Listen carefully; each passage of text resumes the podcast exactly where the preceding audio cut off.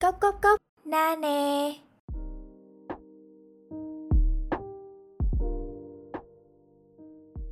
Thật là vui khi mà các bạn đã quay trở lại với Radio Nane.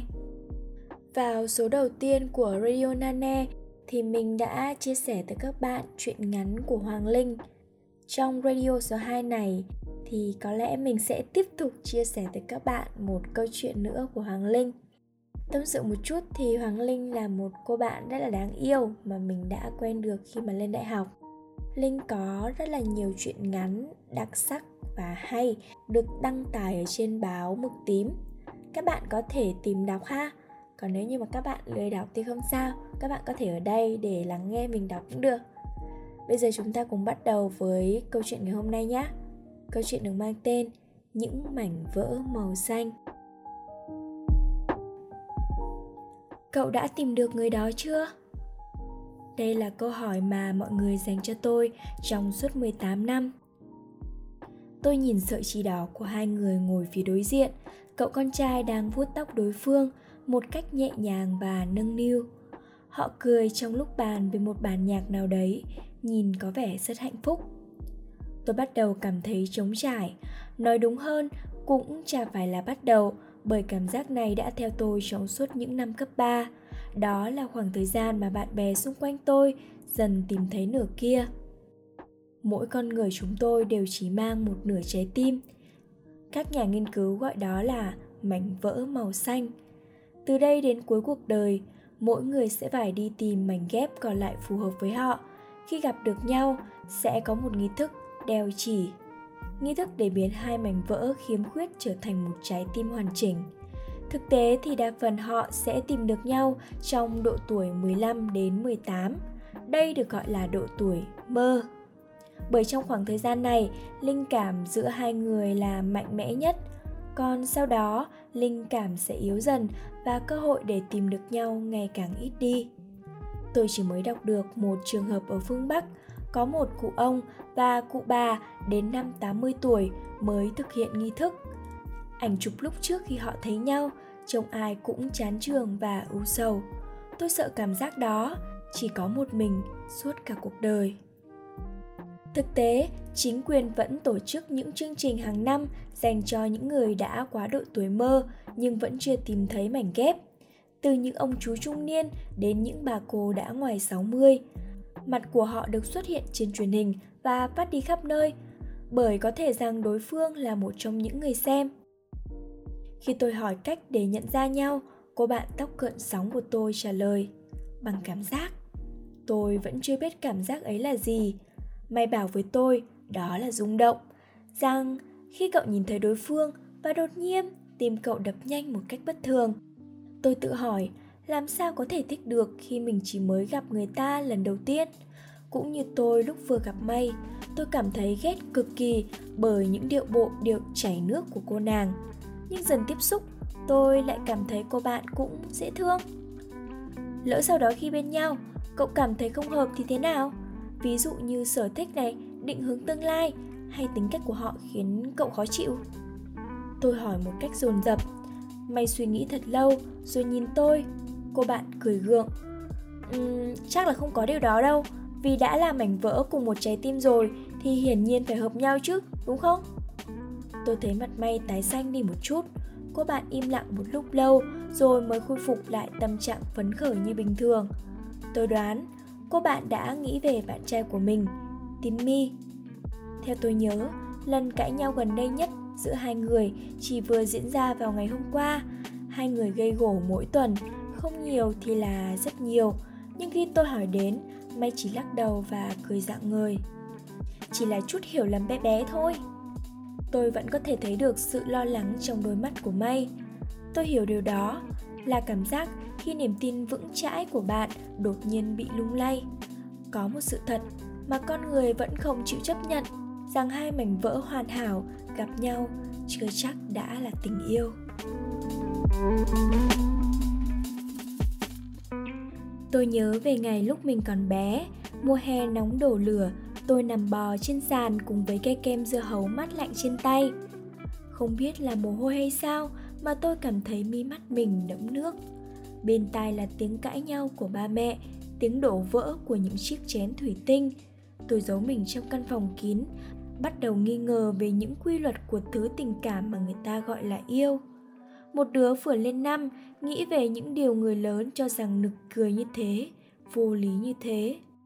Tôi dần không tin vào những thứ được định sẵn. Nhìn thì có vẻ chắc chắn và vĩnh cửu, nhưng có lẽ mỗi cá thể trong mối quan hệ ấy cũng tự hiểu rằng nó mong manh chỉ như chiếc lá mùa thu cuối cùng còn sót lại trên cành. Nhưng con người luôn tò mò về những thứ họ không thể có trong tay. Năm tôi 17, tôi cũng ngóng trông nửa kia của chính mình như những người bạn cùng lứa. Nhưng nó không đơn thuần là cảm giác bồi hồi phấn khởi.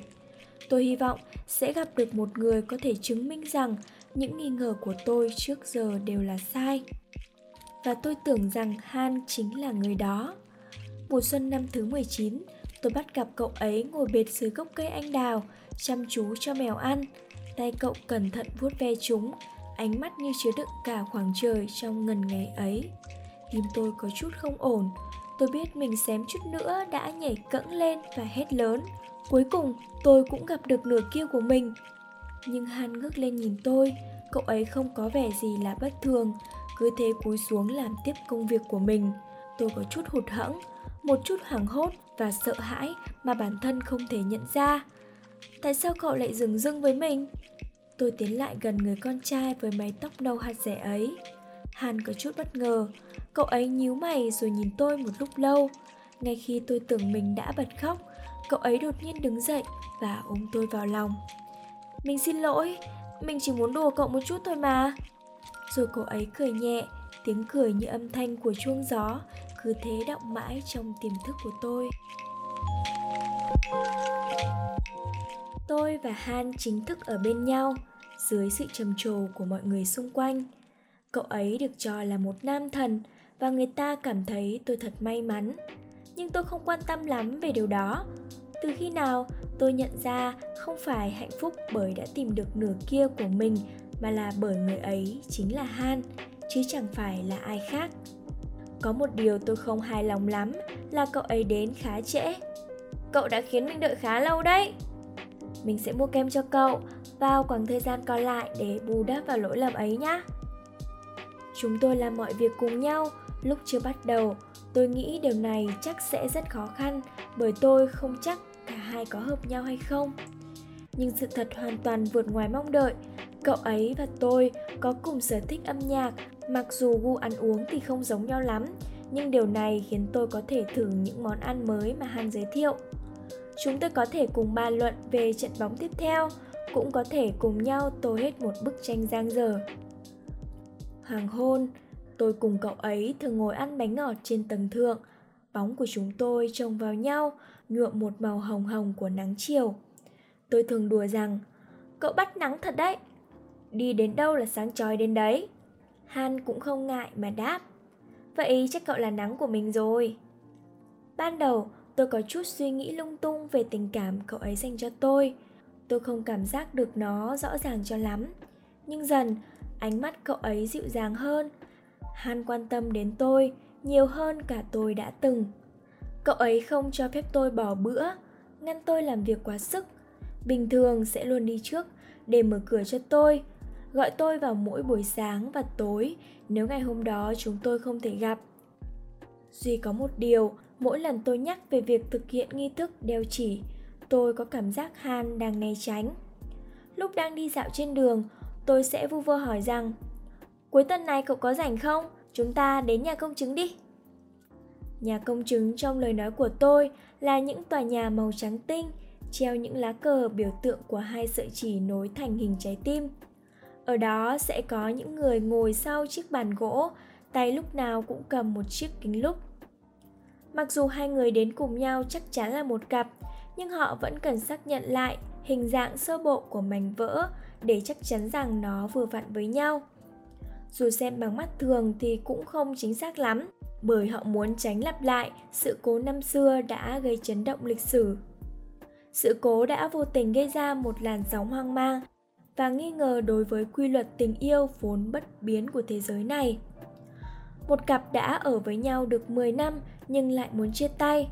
Đối với những trường hợp như thế, người ta sẽ cùng nhau đến phòng khám để kiểm tra lại tình hình của tim liệu có những vấn đề như bị nứt hay vỡ không. Khi bác sĩ cầm kính lúp soi vào, họ phát hiện mảnh vỡ của hai người này không thể ghép lại được với nhau. Nhưng khi trả lời báo chí thì cả hai người đều khẳng định rằng từ ban đầu họ vẫn có cảm giác rung động. Nghĩa là tình yêu vẫn có những ngoại lệ mà người ta chưa thể khám phá được. Cuối tuần này có phim hay lắm, hay tụi mình cùng đi đi. Hắn tiếp tục ngó lơ lời mời của tôi để cùng đến nhà công chứng. Tôi bắt đầu muốn biết lý do tại sao cậu ấy lại từ chối. Gần đến sinh nhật của mình rồi. Tôi đột nhiên nhắc bâng quơ. Sao mình có thể quên được? Hắn nói rồi đưa tay ra định xoa đầu tôi như mọi khi. Lần này, tôi né tránh. Mình muốn biết lý do vì sao cậu không muốn cùng mình đi công chứng vào ngày sinh nhật mình. Nói mình nghe được không? Tôi nhìn. Han với tất cả sự chờ mong. Cậu ấy mím môi, như suy nghĩ gì đó một hồi lâu rồi đột nhiên nắm lấy tay tôi. Chúng tôi cứ đi mãi, đi dọc những con đường đầy lá vàng, băng qua quảng trường thời đại và dừng ở trước cửa bệnh viện thành phố. Hàn dẫn tôi đi đến một căn phòng. Đây là phòng của ba mình, giờ này chắc ba đang bận họp. Mình đến đây là làm gì vậy? Tôi hỏi với sự lo lắng. Sinh nhật cậu thì phải dành cho cậu những điều vui vẻ thôi đúng không? Cho nên hôm nay mình quyết định sẽ nói. Han cầm lấy chiếc kính lúp rồi đưa cho tôi. Cậu soi vào lòng ngực mình đi. Tôi làm theo lời Han, nhưng khi vừa nhìn, tôi sốc đến nỗi đánh rơi cả kính. Đó là một trái tim hoàn chỉnh, màu đỏ và đang đập một cách khỏe mạnh. Tôi sừng sốt với điều mình vừa thấy đến mức đứng im như trời trồng suốt mấy phút đồng hồ. Han không sở hữu mảnh vỡ màu xanh nào cả. Đồng nghĩa, cậu ấy cũng chả phải người tôi muốn tìm kiếm. Mình không phải là nửa kiêu của cậu. Vì thế nên ngày hôm đó cậu mới không có phản ứng gì sao? Mình chỉ hy vọng mình có thể là người đó. Tôi thở mạnh, một cảm giác buồn bã dần dần chiếm con tim tôi. Nhưng làm sao có thể, tôi vẫn chưa nghe được một trường hợp nào tương tự như thế cả. Ba mình là bác sĩ, ngay khi mình vừa được sinh ra, ba mình đã phát hiện và giấu nhẹm chuyện này đi. Tôi nhìn Han một hồi lâu, cậu ấy cũng luôn nhìn tôi. Hai đứa chẳng biết làm gì, cứ bần thần mà đứng mãi ở đấy.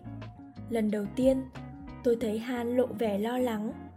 Tôi tự hỏi cậu ấy lo lắng về điều gì, sợ tôi sẽ chia tay cậu ấy sao? Hay sợ rằng tôi sẽ tiết lộ thông tin ra bên ngoài? Tôi bình tĩnh lại rồi nói nhỏ. Mặc dù giọng có chút run rẩy, nhưng tôi vẫn muốn nói một thứ gì đó điều mà bản thân tôi luôn tin tưởng cậu biết không cặp đôi 10 năm về trước um sùm cá đấy có khi nào một trong hai người giống với cậu không han nhìn tôi. Tôi định nói tiếp, nhưng ngay lúc cửa vừa mở và ba cậu ấy bước vào với chiếc bánh kem sinh nhật có tên của tôi, hình như ông nhớ nhầm ngày. Tôi mỉm cười thật tươi và bắt đầu thổi nến. Tôi không ước, bởi trong đầu tôi, giờ đây chỉ có một suy nghĩ duy nhất. Mình chỉ muốn rằng mình thực sự thích cậu, ngay cả khi chúng ta chẳng phải sinh ra để dành cho nhau. Nên hana à, đừng lo lắng nữa nhé các bạn vừa nghe xong câu chuyện những mảnh vỡ màu xanh của tác giả hoàng linh. Rất cảm ơn mọi người đã lắng nghe hết câu chuyện này.